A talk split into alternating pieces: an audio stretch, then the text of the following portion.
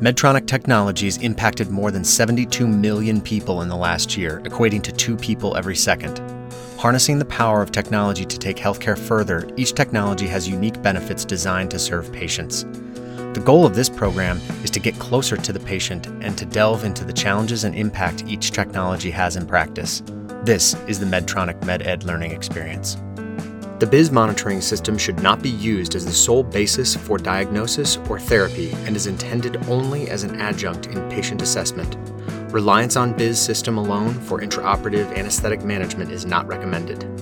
Medtronic's medical education programs are offered to provide attendees education on the FDA cleared indications and use of our products when applicable. The contents and conclusions of the following program are solely those of the speakers unless otherwise cited. The speakers are responsible for all content and any necessary permissions. The speakers received funding from Covidien LP, a Medtronic company, for the speaking engagement. For this segment of the series, a discussion on anesthesia in the brain, we will dive into the advantages of TIVA. To help provide insight into this topic is Dr. TJ Gan, Professor of Anesthesiology and Distinguished Endowed Chair at Stony Brook University. What is the, uh, the role of total intravenous anesthesia in the enhanced recovery process? Well, there are many advantages of total intravenous anesthesia, although in this country it is practiced not quite as often as in some other uh, countries, such as in Europe and other parts of uh, Asia Pacific, where and TIVA is a much more widely accepted. But uh, if you look at the advantages of TIVA, they all have the benefits that we would want uh, in an enhanced recovery program. So number one is certainly um, you know environmentally it is uh, uh, it doesn't have any exhaust anesthetic agent we need to get rid of, so it's uh, environmentally friendly. Uh, propofol, as you know, has a, a significant anti-emetic effect. So if you are using total intravenous anesthesia as the induction and maintenance of anesthetic, you have a reduction in nausea and vomiting. It's almost equivalent to administration of one prophylactic antiemetics. Um, it is also in some studies show that propofol is associated with less post-operative pain. Now we know that propofol is a fairly fast onset and fast offset drug. So, you know, if you want to have patient recover more clear-headed, uh, propofol certainly fulfill that objective compared to inhalational agent.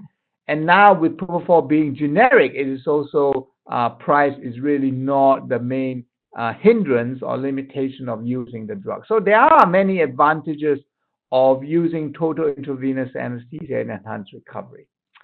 Now, many society, including the uh, some of the professional society, recommends uh, use of TIVA in enhanced recovery, such as this uh, ERA society uh, that was published in uh, numerous publications. Okay, so now um, this study is an interesting one because there was some potential concern with um, in cancer surgery patient whether there was an increase risk of survival when we use different choice of anesthetic.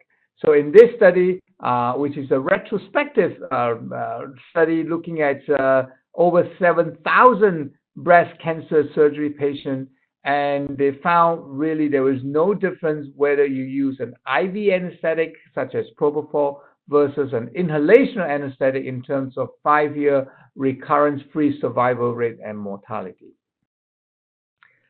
So what is the impact of using brain monitoring and in this case bispectral index to help us to guide our anesthetic with propofol?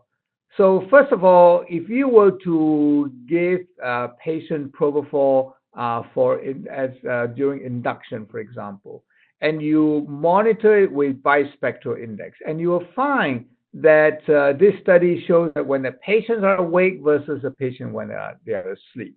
So you can see a pretty clear demarcation line that above about 70, uh, most of the patient will be awake, and anything that is below 70, almost all the patient will be asleep.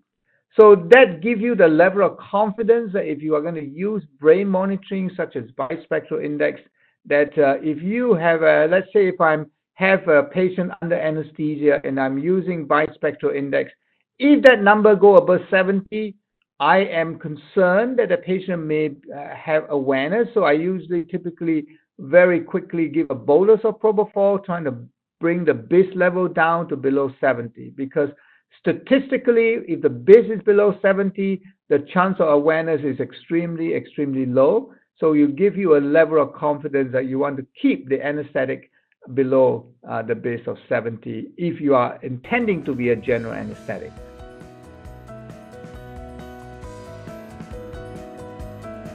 Please tune in next week for a new segment from this series wherever you find your podcast.